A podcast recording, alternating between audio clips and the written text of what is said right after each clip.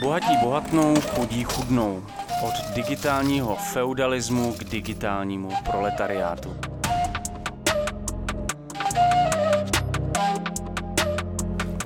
Článek Martina Tremčinského ze série Boom kryptoměn a digitalizace peněz.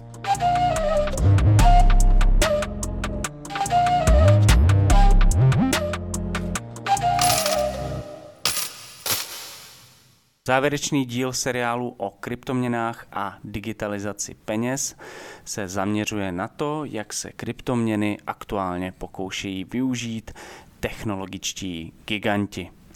V minulém díle seriálu Boom kryptoměn a proces digitalizace peněz jsme se zabývali problematikou státních a institucionálních regulací kryptoměn.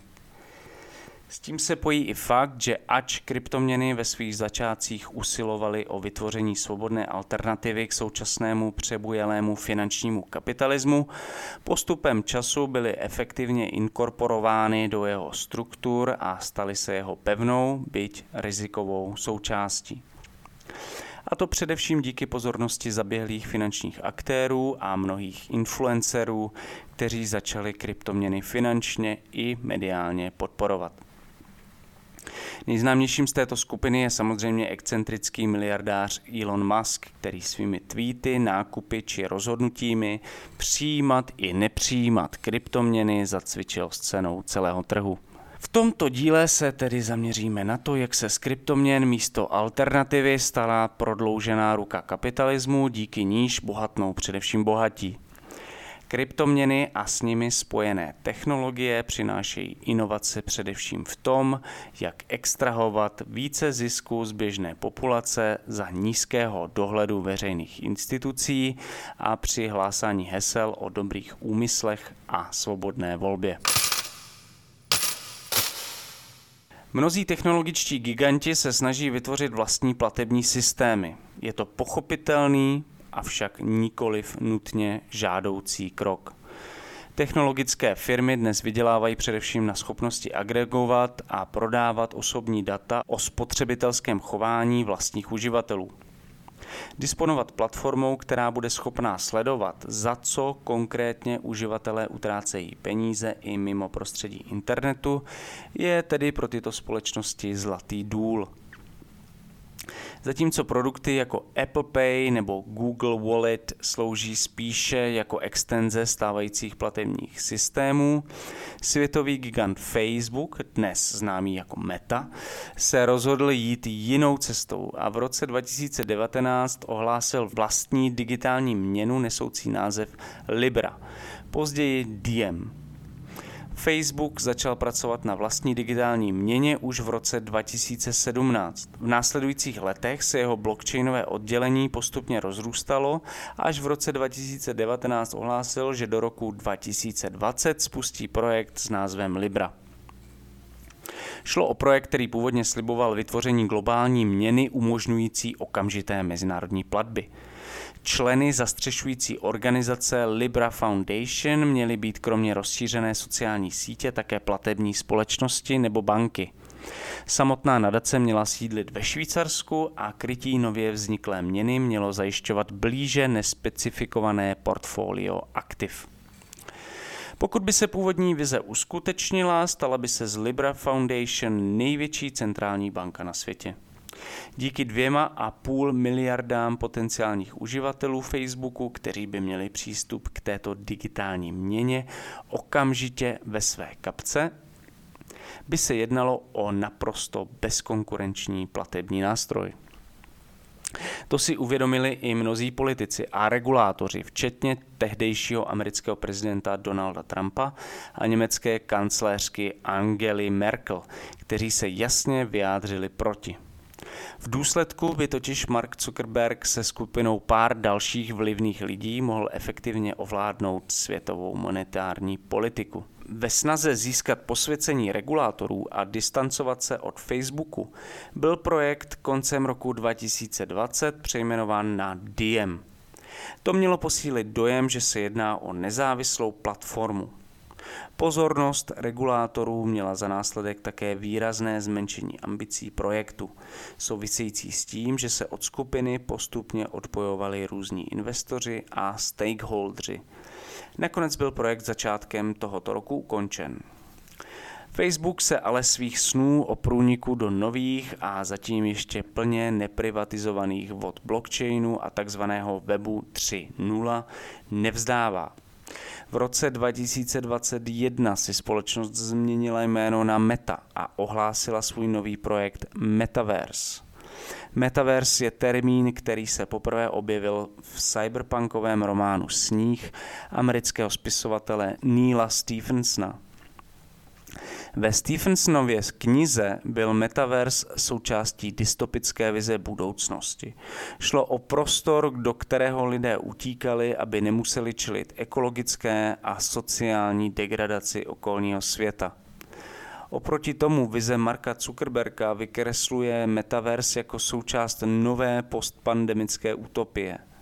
Má se jednat o virtuální prostor, kde se budou odehrávat naše sociální interakce – z hodinové prezentace není úplně jisté, zda se bude jednat čistě o virtuální realitu či o takzvanou rozšířenou realitu, tedy o průnik digitálního a materiálního prostředí, jaký známe například z mobilní hry Pokémon Go. V každém případě mají být součástí tohoto prostředí naše volitelné digitální avatary. Budeme si v něm moci zasportovat, chodit na koncerty nebo uspořádat pracovní meeting v zasedací místnosti. Prakticky budeme dělat přesně to, co děláme mimo digitální prostor. Právě nedostatek imaginace vyčítalo Zuckerbergově prezentaci mnoho komentátorů. V momentě, kdy se platforma snaží prodat potenciálním uživatelům obraz utopické budoucnosti, zvolí si scény sporad u oválních stolů, přesně takových stolů, které mnoho z nás zná ze zasedaček mezinárodních korporátů. Ukazuje se tak, že cílem mnohých inovátorů ze Silicon Valley není radikálně změnit svět k lepšímu, ale spíše ho co nejdéle zachovat takový, jaký je, se všemi jeho otravnostmi i nerovnostmi. Idea metaverzu se nicméně v Zuckerbergově hlavě nezrodila jen tak z ničeho. Podobně jako se se svou digitální měnou Diem snažil naskočit do rozjetého vlaku kryptoměn, s metaverzem se pokouší naskočit na současné technologické trendy, jmenovitě na vzrůstající popularitu decentralizovaných metavers, jako jsou Decentraland nebo Sandbox.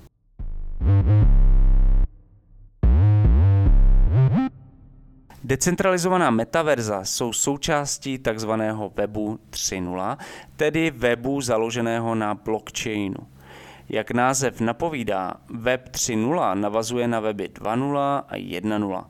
Pojmem Web 1.0 se označuje období začátku globálního internetu od začátku 90. let minulého století do poloviny 0. let nového milénia. Tato první generace veřejného internetu spočívala v otevřeném přístupu k vytváření a zpravování webového obsahu jedním správcem. Každý tak potenciálně mohl mít vlastní webovou stránku, jejíž obsah exkluzivně spravoval. Prakticky to znamenalo, že existovalo relativně málo producentů obsahu a většina uživatelů webu byla pouhými konzumenty, tedy návštěvníky webových stránek, kteří ale nemohli do obsahu těchto stránek nijak výrazněji zasáhnout. S nástupem sociálních sítí jako MySpace, Facebook a Twitter přišel tzv. Web 2.0, tedy web, kde je většina uživatelů zároveň producenty i konzumenty obsahu. Web 2.0 se vyznačuje především tím, že jeho uživatelé produkují nepřeberné množství dat. Tato uživatelská data jsou následně agregována poskytovateli digitálních platform, vyhodnocována a následně obchodována za účelem cílené reklamy. Pro tuto epochu webu platí rčení, že pokud za produkt neplatíte, jste produktem vy. To dává nepřiměřenou moc poskytovatelům platform, na kterých se digitální interakce odehrává, jako je už několikrát zmiňovaný Facebook, ale také platformy jako Google nebo Amazon. Zastánci webu 2.0 často argumentují, že je přeci možné přestat tyto platformy používat, takzvaně udělat takzvaný opt-out. Nicméně jejich rozšíření dnes proniká do každodenního života obyvatel globálního severu do takové míry, že je to téměř nemožné. To na vlastní zkušenosti demonstrovala americká socioložka Janet Vertesi, která se snažila před těmito giganty utajit vlastní těhotenství. Data těhotné osoby totiž mají několikanásobně větší cenu než data běžných uživatelů. Vertesi tak několik měsíců nekomunikovala o svém těhotenství online, nenakupovala online ani neplatila platební kartou. Nákupy v kamenné prodejně platila v hotovosti, ostatní pak prostřednictvím dárkových poukazů a balíčky si nechávala zasílat na PO Box, nikoli na soukromou adresu. Sice se tak nakonec vyhnula nevyžádané reklamě na krémy na ruce a dětské pleny, ona i její manžel byli nicméně americkými úřady vytipováni jako potenciální podezřelí z praní špinavých peněz. Stejné praktiky se totiž používají při snaze legalizovat výnosy z nelegální činnosti. Web 3.0 oproti tomu slibuje, že dá lidem kontrolu nad jejich osobními daty. V ideálním případě by všechna data měla být zapsána na blockchainu a jejich vlastnictví by tak mělo být transparentní, nescizitelné a algoritmicky vymáhané samotnou infrastrukturou nového webu. Právě kategorie exkluzivního vlastnictví digitálních objektů je to, co odlišuje Web 3.0 od jeho předchůdce – Uživatelé by měli nadále být schopni obývat sdílený digitální prostor, tak jako tomu je dosud na sociálních sítích, ale zároveň by měli mít exkluzivní kontrolu nad svými daty. Jenže to je zatím příslip, který nenaplňují ani samotné kryptoměny. Data na blockchainu jsou veřejná a každý si je může stáhnout a analyzovat. Jediné, s čím může mít problém, je přiřazovat jednotlivé uzly ke konkrétním uživatelům, ale i to se většinou podaří. Současný web 3.0 tak zatím neposkytuje kýžené informační soukromí, ale poskytuje především soukromý majetek. Decentralizovaná metaverza jsou toho ukázkovým příkladem. Tyto platformy svým uživatelským rozhraním připomínají sandboxové hry jako Minecraft nebo starší Second Life. Uživatel si v nich vytvoří avatara, se kterým se potom pohybuje virtuálním prostředím a interaguje s ostatními uživateli. Od svých předchůdců se ovšem tyto platformy liší tím, že umožňují exkluzivní vlastnictví digitálních objektů, včetně pozemků a nemovitostí. Kontrakt o vlastnictví daného objektu je zapsán v blockchainu ve formě tzv. NFT, tedy nezaměnitelného tokenu. Počet pozemků v těchto metaverzech je omezený a jejich cena šplhá až k desítkám tisíc amerických dolarů. Cílem je tak reprodukovat sociální vztahy z reálného světa. Vymahatelem soukromého vlastnictví zde však není stát, ale samotná architektura prostředí, ve kterém se uživatelé pohybují. Díky tomu se celý projekt může tvářit jako apolitický a přirozený. Když to srovnáme s utopickou vizí internetu ze začátku 90. let, celé se to jeví až směšně. Původní vizí kyberprostoru totiž bylo, že umožní únik od společenských vztahů a materiálního světa – Kyberprostor měl lidem umožnit vyvázat se z okovů jejich každodenní identity a dát jim příležitost vynalézt znovu sebe samé. Měl umožnit zanechat za sebou svůj věk, sexuální orientaci, pohlaví, gender i sociální třídu. Jak trefně říkal kreslený vtip z té doby, na internetu nikdo neví, že si pes. Nové virtuální světy měly být nekonečné a měly dát každému příležitost se svobodně realizovat bez ohledu na kulturní a socioekonomickou zátěž, kterou si se sebou nese. Ovšem vize webu 3.0 je přesně opačná, tedy že člověk už nebude chudý jen v materiálním světě, ale odteď může být chudý i v tom virtuálním. Můžeme tak brzy být svědky toho, jak si miliardáři a nadnárodní korporace kupují pozemky v metaverzu, kde budou prodávat své digitální produkty a využívat tento prostor k vlastnímu marketingu.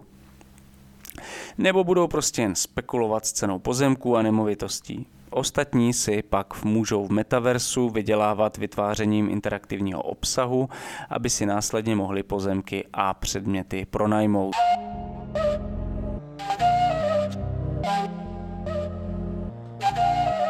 Tento podcast vzniká jen díky příspěvkům od vás, našich čtenářů a posluchačů. Podpořte jeho vznik v naší stálé kampani na Darujme.cz. Odkaz najdete v popisu každého dílu.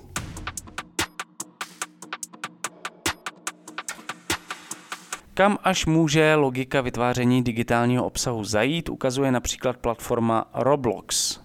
Roblox sice není decentralizovaný metaverse, ale jeho dynamika, utvářená kapitalistickou logikou vepsanou do této platformy, napovídá, jakým směrem se mohou v budoucnu metaversa ubírat. Roblox je platforma, na které mohou uživatelé, převážně děti, vytvářet svoje vlastní hry a dávat tento obsah k dispozici jiným uživatelům. Tuto platformu navštíví měsíčně přibližně 200 milionů aktivních hráčů po celém světě a nachází se na ní asi 20 milionů her. Problém je, že malí developeři jsou za svou práci odměňováni v nativní měně Robloxu, která je ve velmi nevýhodném kurzu, směnitelná za fiatní peníze. To v celém systému vytváří silné ekonomické pobídky k produkci herního obsahu, které ovšem nejsou nikterak regulovány. Děčtí uživatelé potom nevědí, jak si s komplexní ekonomickou situací poradit. Pokud je jejich produkt úspěšný, Roblox je motivuje v práci pokračovat. Díky tomu vznikají celé vývojářské týmy dětí, které ovšem nemají, pochopitelně, žádné zkušenosti z pracovního prostředí. Nedochází zde tedy jen k dětské práci, ale dětské kolektivy musí řešit i komplexní životní situace, jako je šikana na pracovišti, bossing, sexuální obtěžování a podobně, aniž by měli někoho, na koho by se mohli s těmito problémy v kolektivu obrátit. Právě argument, že uživatelé lomeno producenti budou moci za vlastní obsah dostávat zaplaceno, rezonuje i s webem 3.0. To se týká jak metaverza, tak i zmíněných nezaměnitelných tokenů neboli NFTs. NFTs jsou unikátní digitální objekty, jejichž vlastnictví je zapsané na blockchainu. Je důležité zdůraznit, že samotné objekty z důvodu své velikosti na blockchainu nejsou. Do sdílené databáze se zapisuje pouze kontrakt o jejich vlastnictví s linkem na objekt, který je uložený na jiných serverech. Z toho plynou četné podvody v této sféře. Lidé nakupují digitální obrázky za tisíce dolarů, aby pak zjistili, že servery, na které linky v blockchainu odkazovaly, jsou mrtvé. Uvádí se, že až 80% těchto tokenů vydaných na největší platformě OpenSea jsou podvody nebo spamy. Navíc většina producentů obsahu na celém biznisu prodělá. K tomu, aby mohli svoje NFTs vydat, totiž potřebují zaplatit poplatky, které jim umožní zápis do blockchainu. Tyto poplatky se mnohdy pohybují v řádech stovek dolarů. A nakonec pouze mizivé procento skutečně realizuje nějaký výraznější zisk. Většina platform obchodujících s NFTs doporučuje nastavit cenu za jeden token okolo 900 dolarů, aby se pokryly náklady spojené s jeho vydáním a zalistováním na internetové tržiště a tvůrce z toho profitoval. Za tuto nebo vyšší částku se prodají pouze necelá 2% digitálních objektů. Zbytek producentů musí zaplatit poplatky, které se pohybují v rozmezí od 50 až 150% kupní ceny. To znamená, že nemalá část producentů zůstane ve ztrátě. Nicméně potenciální producenti a začínající digitální umělci jsou bombardováni příklady horní desetiny procenta vydavatelů NFTs, kteří na tomto digitálním obsahu skutečně vydělávají. Patří mezi ně jména jako zpěvačka Grimes, digitální umělec Beeple nebo zakladatel Twitteru Jack Dorsey. Vesměs se jedná o lidi, kteří už jsou slavní a skrze NFTs jen kapitalizují svůj kulturní a sociální dosah. Jinými slovy, bohatí bohatnou, chudí chudnou. Jestliže Web 2.0 připomíná svým fungováním určitý technofeudalismus, kdy všichni uživatelé musí poskytovatelům platform platit naturální rentu v podobě svých osobních dat, Web 3.0 se dá označit za jakousi proletarizaci kyberprostoru. Pozemky a komodity se hromadí v rukou skupiny nejbohatších, zatímco zbytků uživatelské populace, která se do procesu chce nebo musí zapojit, nezbývá nic jiného, než pro tuto skupinu nejbohatších pracovat. Mohou jim buď prodávat svoje data, nebo mohou začít vytvářet digitální obsah a snažit se uspět v hospodářské soutěži. To vše pod vlajkou formální dobrovolnosti.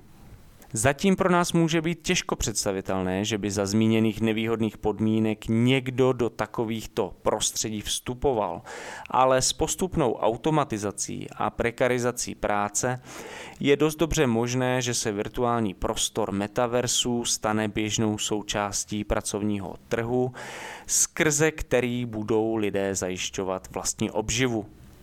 Mohlo by se tak jednat o podobnou situaci jako v začátcích kapitalismu, kdy byly obecní pastviny ohrazeny a rolníci masivně vyháněni z půdy. To je na jednu stranu osvobodilo od jejich lenních pánů, ale na druhou stranu jim byl odepřen jiný způsob obživy než námezní práce. Web 3.0 pomalu vytváří podhoubí pro podobný proces v digitálním prostoru. Nyní budou dělníci akorát místo montování strojů vytvářet počítačové hry a krmit daty chytré algoritmy. Jako kdysi v jiném kontextu napsal Karl Marx. Poprvé jako tragédie, po druhé jako fraška. Pokud by se takové předpovědi naplnily, znamenalo by to další prodloužení kapitalistické dynamiky za hranice materiální práce jako podmínky přežití. Nyní by se práce stala virtuální, což ale neznamená, že by měla být méně úmornou. Stačí si vzpomenout na digitální platformu společnosti Amazon s názvem Mechanical Turk, tedy mechanický Turek. Tato platforma zadává freelancerům drobné digitální úkony, které zatím nedokáže zvládnout umělá inteligence. Freelancři tak za zlomek minimální mzdy provádějí rutinní operace, které mohou mít negativní dopad na jejich zdraví. Často se totiž musí proklikávat audiovizuálním materiálem a identifikovat násilný obsah. Jsou tak vystaveni tisícům fotografií a videí brutálních útoků a vražd, což u nich vyvolává posttraumatickou stresovou poruchu.